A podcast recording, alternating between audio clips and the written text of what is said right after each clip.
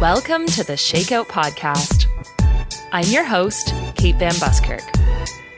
Each week, Canadian running staff writer Maddy Kelly and I bring you the news, results, and drama from the exciting world of running.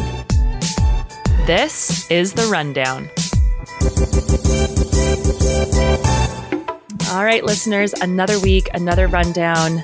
Maddy and I are uh, joining you from the very snowy Greater Toronto area where we've been hit by this nasty winter storm that I think probably dumped the most snow in like a 12 hour period that I've ever seen fall in the GTA. Maddy, would you agree with that? It's not often that you see like even Shoppers Drug Mart is closed, and that's that's the situation we're in today. So it was it was a lot. It was a lot. And Maddy was just telling me that she ran outside today, which is amazing because I was on the treadmill.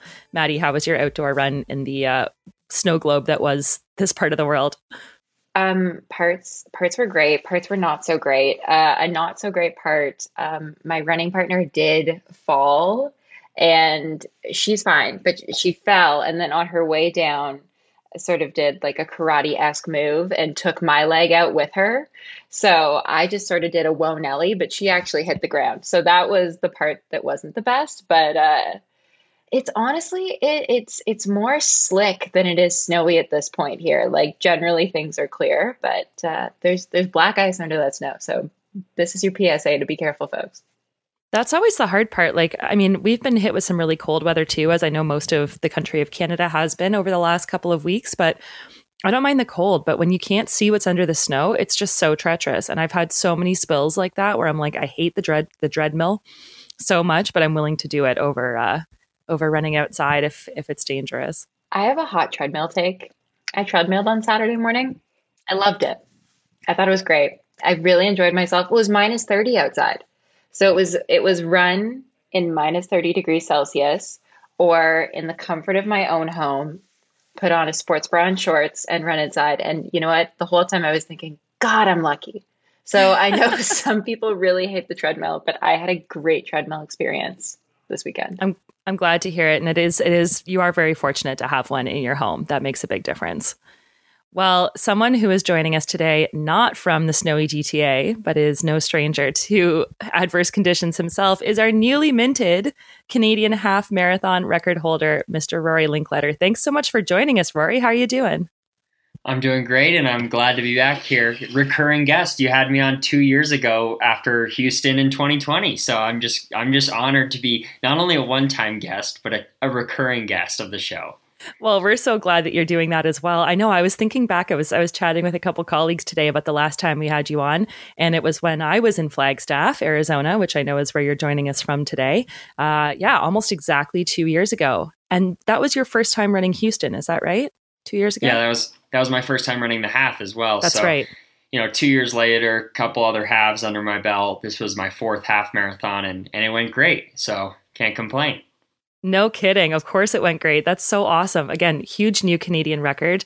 Uh, just for a little context here, Rory ran 101.08, a blazing time, so close to that one hour flat uh, time barrier, and broke Jeff Schiebler's 23 year old Canadian record um, by, I think, exactly 20 seconds. I believe it was 101.28, which is just such an amazing accomplishment. So, right off the bat, congratulations, Rory. Um, maybe we can have you start by taking us through the sort of the, the lead up to the race and what the goals were going in. Yeah, so um, obviously I ran pretty close to this record in 2020, and that was, you know, my first time running the event, and I I kind of left that race in 2020 thinking like, oh, I'd love to get that record next time I I get the right opportunity. And this was actually just the next time I got the right opportunity. So I've, I'd run a couple other halves, but you know, records aren't aren't easily broken. So you don't just you know go out there willy nilly and, and chase a record. You need good competition. You need a good course. You need good conditions, and and you need to have a good day. Uh, so I uh, I was fortunate enough to have good fitness going into this race, uh, and the weather looked decent. Uh, it wasn't it wasn't by any means perfect, but uh, but it was good enough. To, and the competition was great. and so I, I, thought this was a great day to to chase a record, and and I didn't have to really do much of the chasing myself until the final uh, kilometers of the race, but I, I put myself in a good position with just the pack that that went out here in Houston uh, in the Houston half, and and I was I was just positioned really well, and with the final final you know stages of the race, I realized I was under pace and and feeling good enough, and I just got scared and started running really really hard. and Rory, you made it, or you recently made some pretty major life changes. So how did that feel heading into this big race? You know you're fit and you've got a new coach. Did this new situation give you confidence? Was it a little nerve wracking? Talk us through that. Well, I would say the one thing that gave me the most confidence was you know, my, my new coach Ryan Hall is is the American record holder in this event, and he he kind of gave me the vote of confidence, like, hey, you're ready to run. Uh, we, we speak in miles here uh, south of the Canadian border, but he's like, you're ready to run 440 mile pace for a long time. And that's exactly what the record is. It's a, it, I think it was like 441 pace would have gotten me the record. So he, we did a couple of key sessions that were you know long sustained efforts, and and I, I felt really really comfortable at that pace. And like I was I was really confident in my ability to run that pace. But I would say that the biggest uh, difference with the the new change is just you know I had I had a uh, a coach that that I admire as an athlete and uh, respect so much, and he he just told me I could do it, and I just believed him because why would uh, Ryan Hall tell me something that that he he didn't think I could do? So I want to dig a little deeper into this this change if that's okay because I know, you know, this is the time of year when athlete contracts often come up. It's a new year, it's following an Olympic cycle. This is sort of the the time that if people are going to make changes, eh, you know, this is when it often happens. Um, and you you did announce in December that you would be leaving Northern Arizona Elite and uh, your sponsor Hoka, which I know you had been with for the last couple of years. So maybe you can walk us through like what that process was like and how you got connected with Ryan. Like, how did you decide on him as a coach, and how long had you guys kind of been like talking or working together before you made that official change?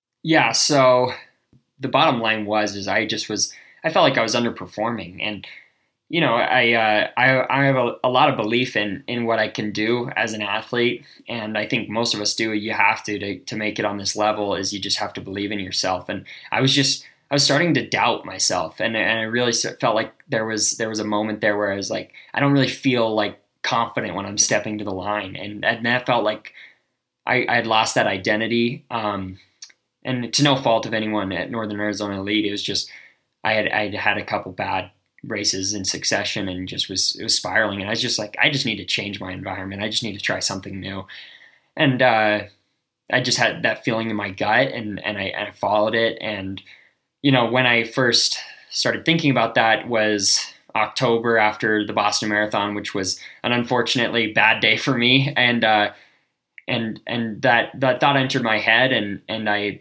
I knew once I started having those thoughts that that I needed to act on them, and I uh, I wanted to at least run one more race under under Ben and make sure I left on good terms um, with with the team, and I wanted to be a part of uh, Nick Hauger, one of my best friends uh, debut marathons at CIM, and I was able to, you know, run a run a race I was really proud of there, and um, we were able to work together.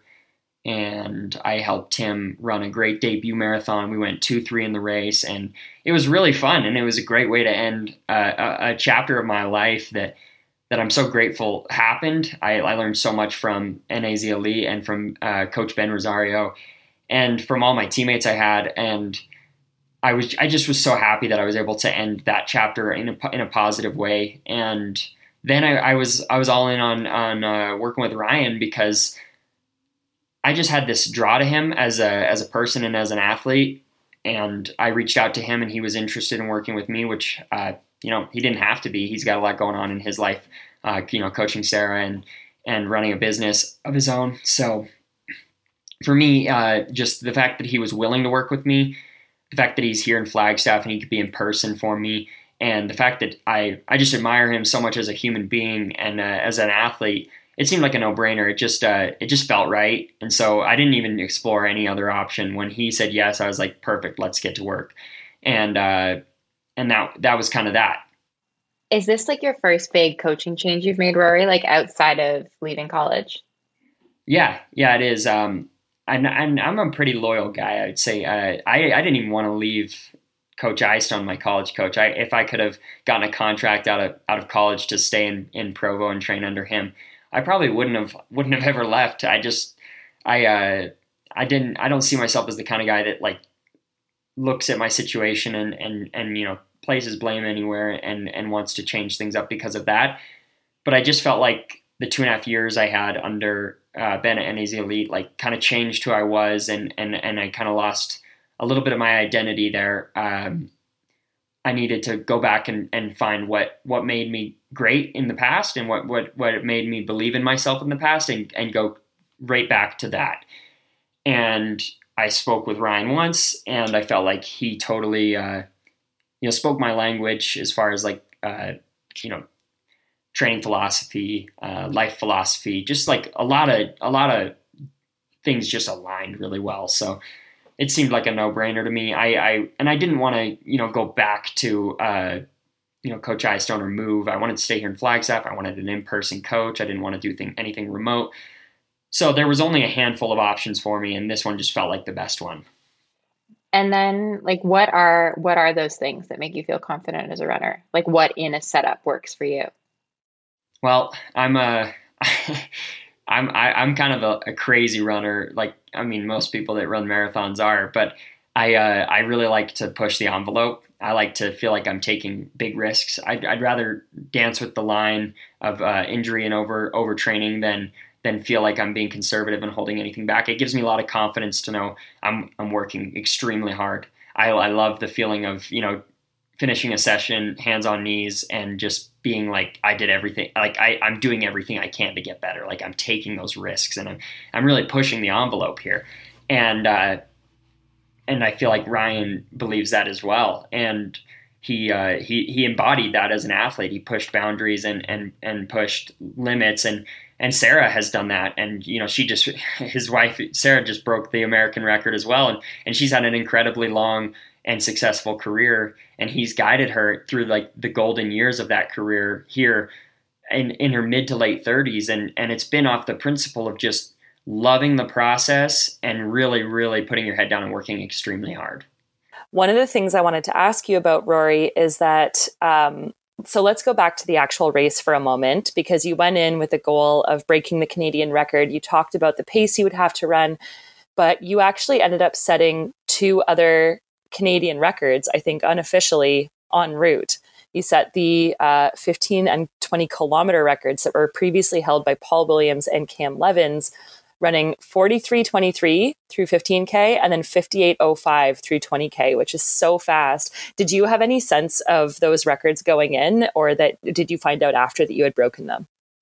I kind of knew that if you run the half marathon record, uh, you're going to get those en route because uh, that's just kind of the way that the records are currently laid out. And I, I don't know if those will be ratified in any way. They had official timing mats. I'd love it. That'd be great. That'd be really cool.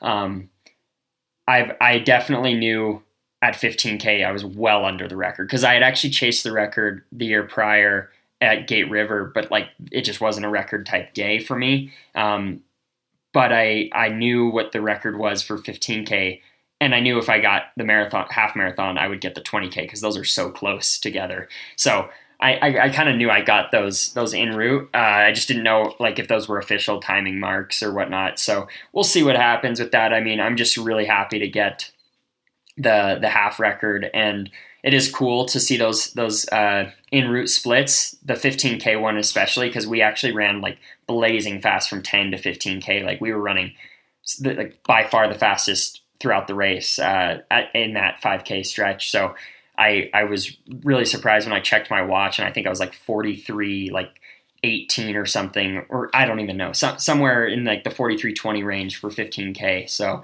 uh, it was it was fast.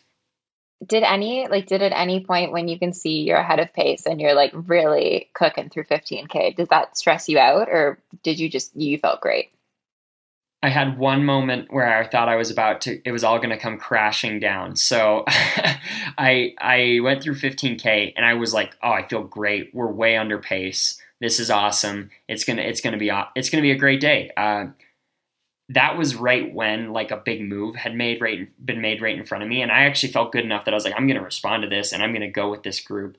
And I like made a hard, hard surge to get caught back up because I had lost about five, ten steps on the group through this roundabout on the course.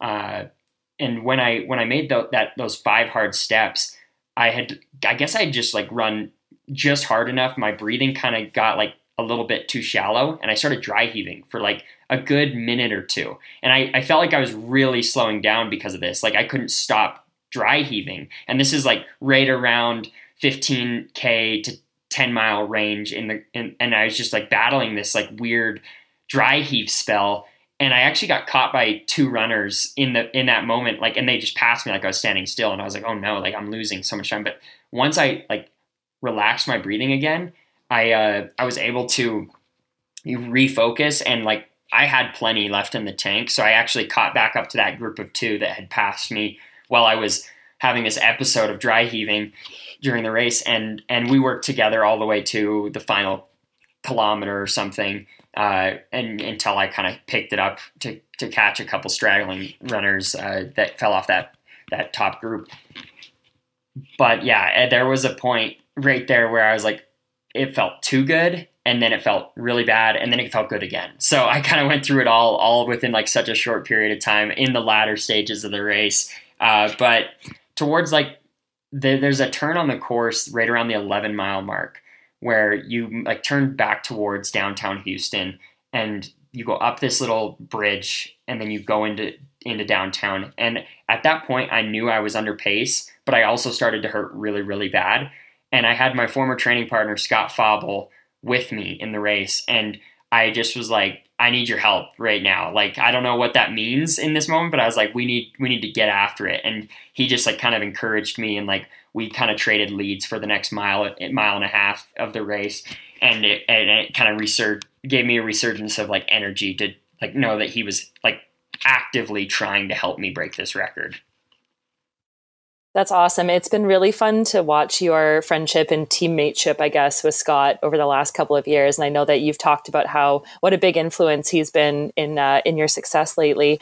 So um, I know that you said having him was a big help, but outside of that, I'm curious what like how you manage to stay calm when you're doing something like dry heaving at a really critical point in a race. I guess I'm thinking about others listening to this podcast who maybe go through moments of like extreme discomfort in the middle of a race and advice you might have about how to like not let that totally freak you out and get the better of you yeah, I went I went through two phases of the dry heave. A, a, phase where like quickly I started to panic, and then I realized that panicking was just accelerating my breathing, which I think was the cause of the dry heave. Anyways, I think I actually like accelerated my heart rate too quickly, and it like just started forcing like this dry heave response. And so like once I realized like I was dry heaving in in that moment, I was like I need to just calm down. So I actually slowed down intentionally took like a few really like concentrated deep breaths and then finally like it subsided and then I pushed again and it was fine. It just had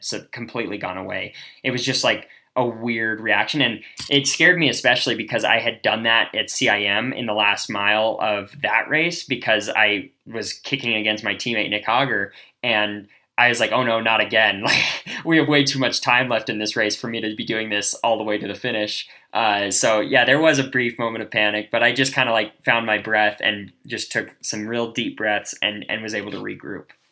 I'm curious because another person that we should mention here is that Mr. Ben Flanagan, another Canadian road standout, ran a fantastic half marathon himself, a personal best of 101.38, so only 10 seconds off of that former Canadian record. Um, and given that he was only 30 seconds back from you at the finish, did you kind of did you have him in your sights or were you running with him on the course at all? Did you guys like yeah spend any time helping each other out? Yeah, I think we I think we definitely pushed each other out there. Uh, I knew he was going for the record. I think he knew I was I wanted it as well. Uh, he had made it pretty public that he was going for the record, and I, I I told him personally that, that that was my goal as well. So he knew it. I, I just hadn't quite broadcasted it the same. Um, and that was you know, by order of Coach Hall, I, I would have naturally like probably told people, but he was like, just don't say anything. Just don't say anything and just go out there and just like take don't let there, there be like this un- unnecessary pressure um, you're ready just let it happen and obviously like nobody knew sarah was going for the record either and she broke it. So he this is a philosophy he holds. Uh, and with ben out there the thing about it was is i know ben pretty well. Like we work at streamline athletes together and i uh, obviously he's he's one of the best Canadian distance runners, period, regardless of surface or distance. And he's been on a tear lately. He won Falmouth this summer. He won Manchester, and I I know that he can he can get this record and that he's capable of running very very fast. So I had so much respect for for him that like my whole race plan was basically follow Ben and uh, and compete with him late. And it was just like I he was in the front of this pack, I was in the middle of this pack, and I just was watching him. And and I early in the race, he looked so good that I was just like, you know, we're probably both going to get under this record, but I might lose to him, and that's that's that's just kind of sport, right? Like he's he's a stud. Like I have respect for him, and it wasn't until about like just before that 15k mark that the the narrative kind of flipped where I was following him and and then I passed him. Uh, and he was looking back at me a couple times in those kilometers leading into 15K.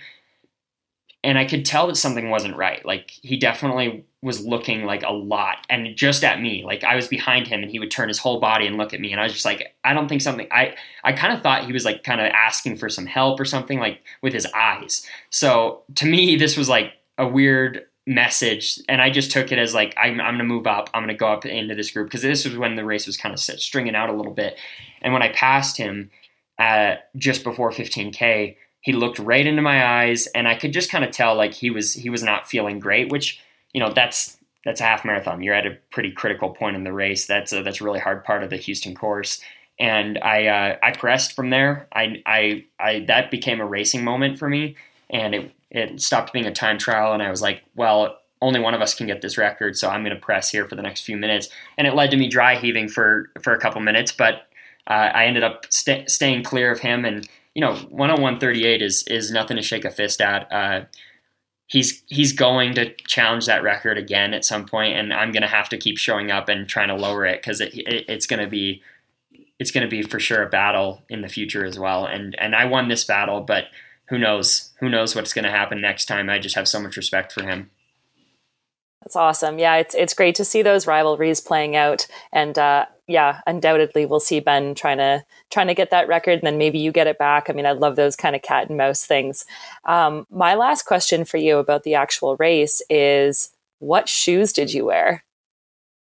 Okay, yeah, um, I, I wore the the next percents. Um, there's no no secret about that. I mean, you could see it in the race photos, but uh, yeah, I just you know after leaving Hoka, I, I've tried a few super shoes, and and those were just the ones that I was fairly confident that uh, are one of the best on the market just because it's what everyone wears. And I was just like, eh, if it's good enough for everyone else, I, I, guess it's good enough for me. But I've tried a few others that I, I really like as well. And it just boiled down to I had a fresh pair that hadn't been opened uh, yet. And I, I love throwing on first time wearing a pair of shoes for race day. It's like a superstition to me. Like I almost always take something out of the box for a big race like that. So uh, yeah, that was that was the what went into that decision, and yeah, I wore the next percents. Nice. Yeah. Again, I know that you could see it in pictures, but uh, just given that you had just left Hoka, I thought it was a good little tidbit for our audience about what you ended up wearing. Um, one of my last questions for you, Rory, is I know that uh, both you and Ryan Hall have been quite public about um, the role that your faith plays in your running. And I know that you're both Christians. And I'm wondering if there's um, anything you'd like to speak to about that in terms of the role that faith plays in your running, especially with your new partnership with Ryan Hall and Sarah Hall. Yeah, uh, it, it is a huge part of you know my identity as a person, not just as a as an athlete, but I think um, that was one of the things that drew me closest to Ryan. I, I just I was at a point in my life, you know, I've had like a pretty crazy year where the my faith was a big part of me of what I was deciding to do and what was guiding my decisions in life.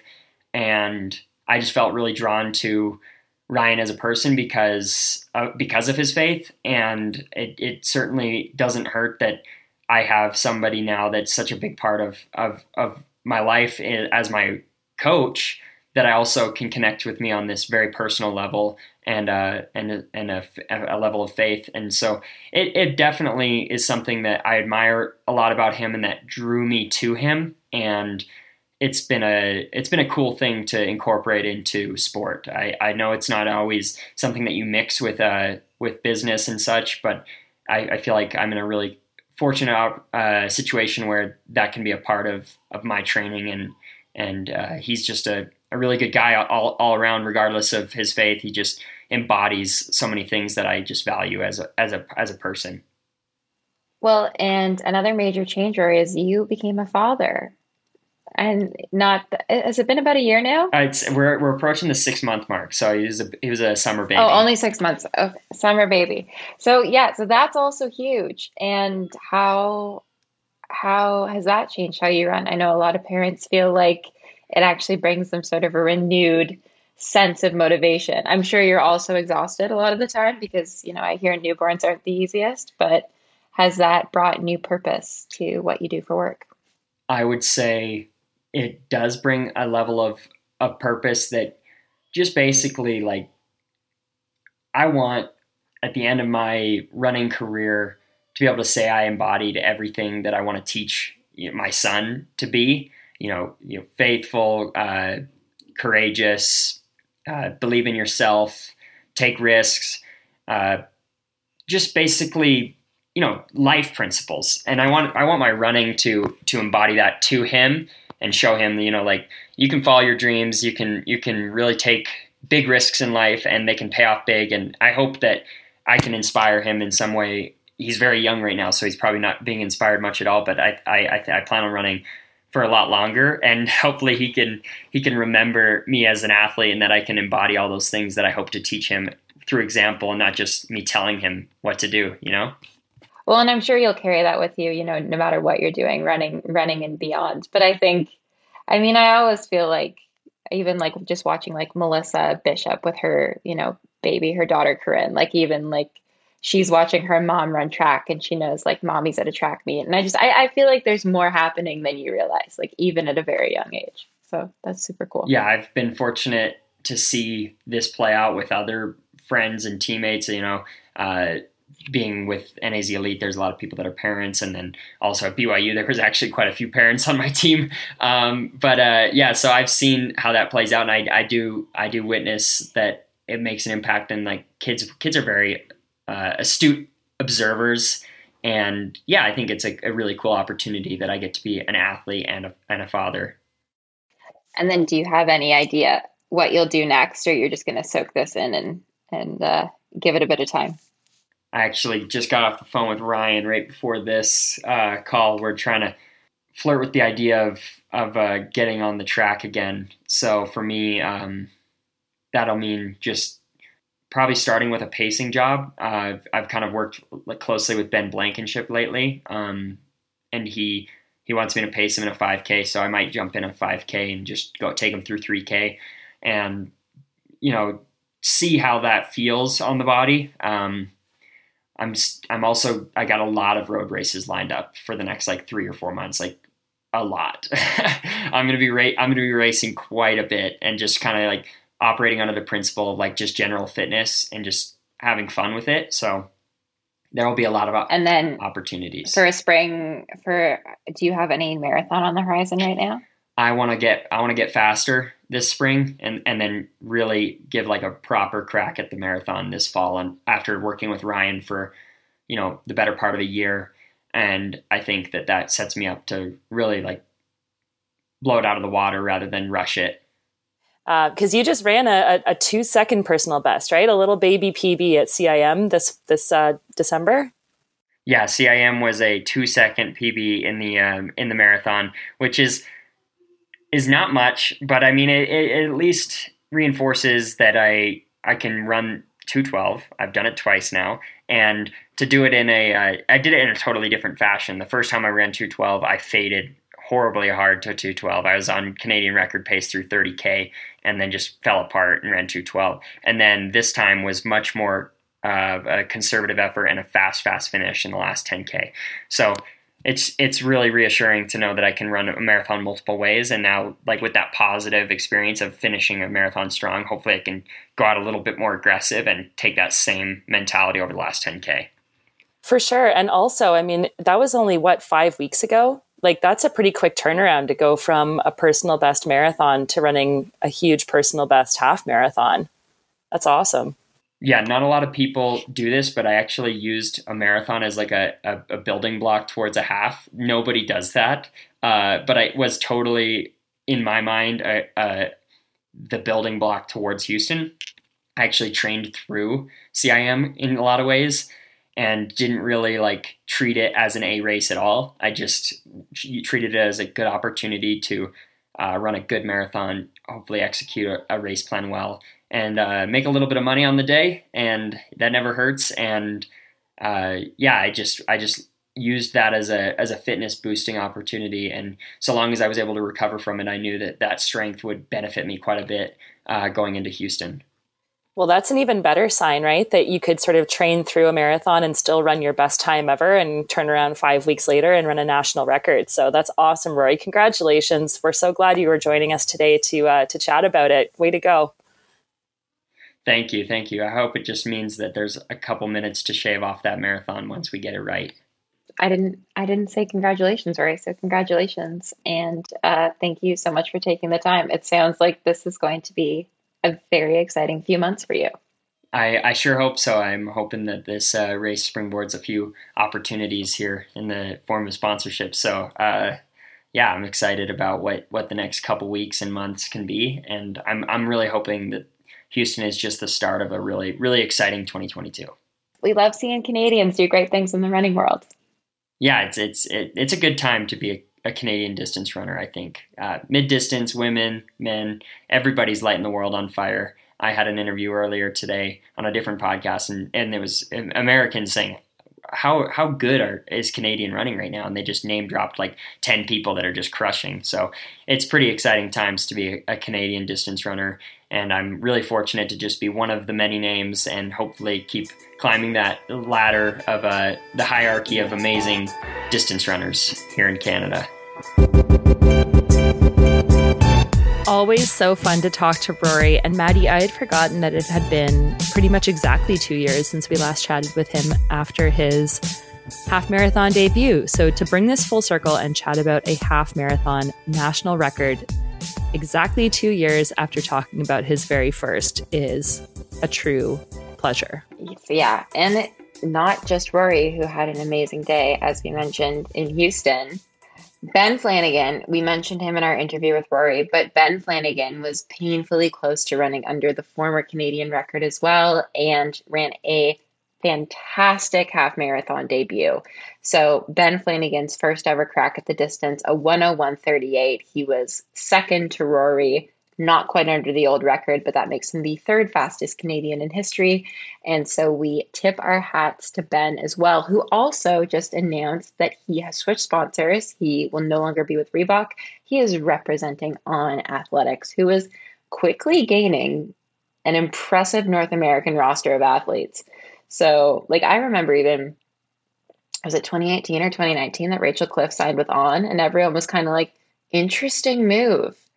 Yeah. I know, but now like I'm seeing on shoes just like on the street, I see more and more they have a roster of very strong elites and also it's just, you know, it's a shoe company gaining international notoriety. It feels like Hoka from 2012. So, congratulations to Ben on a great race and an exciting sponsor change. Super exciting. The other Canadian that we mentioned in our rundown last week that we should address is Emily Setlack, who was the top Canadian woman on the women's course in Houston, running 112.48. She was 20th overall. This was about a minute off of her personal best, but a really great showing in Houston. She set that PB exactly two years ago on the same Houston course. There is magic that happens at Houston. Of course, that is where Malindi Elmore set the Canadian record in the marathon two years ago with that 224 and change performance. So Canadians love this course, love this time of year. Can't wait to see what happens next. But Maddy, there was also some unbelievable American women's results from the Houston full and half marathon this weekend. Would you like to tell us what happened? I would love to. So, first, we'll go in chronological order because they're both equally impressive accomplishments. Sara Hall broke Molly Huddle's American half marathon record by 10 seconds, running a 107.15 on Sunday morning. And Sara has just been such a pandemic success story. Like she it's it's like COVID was announced and she was a woman with a plan. Like she pivoted.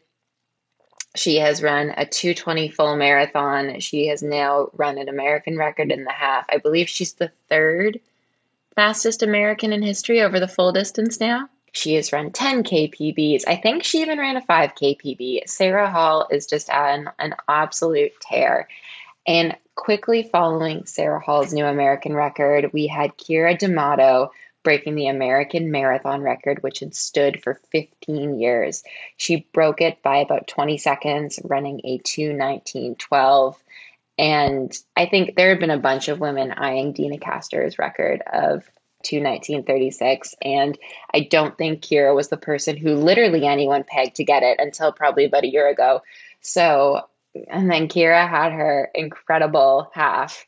And well, actually, she had her incredible 5K. That's what really caught everyone's attention. And then she followed that up with a series of road races that all culminated in this incredible, incredible marathon. And I think we also have to mention that she is, you know, not only a Nike sponsored professional runner and American marathon record holder, but she has a full time real estate business and she is a mother. And I think it takes like a tremendous team effort to have someone be so, be able to wear so many hats so well. So, really, congratulations to Keira, and then also just congratulations to her her circle around her for you know helping a person succeed in so many different realms of life. I think that is truly remarkable and impressive and kind of, you know, the the ultimate goal to be to be excellent in many ways.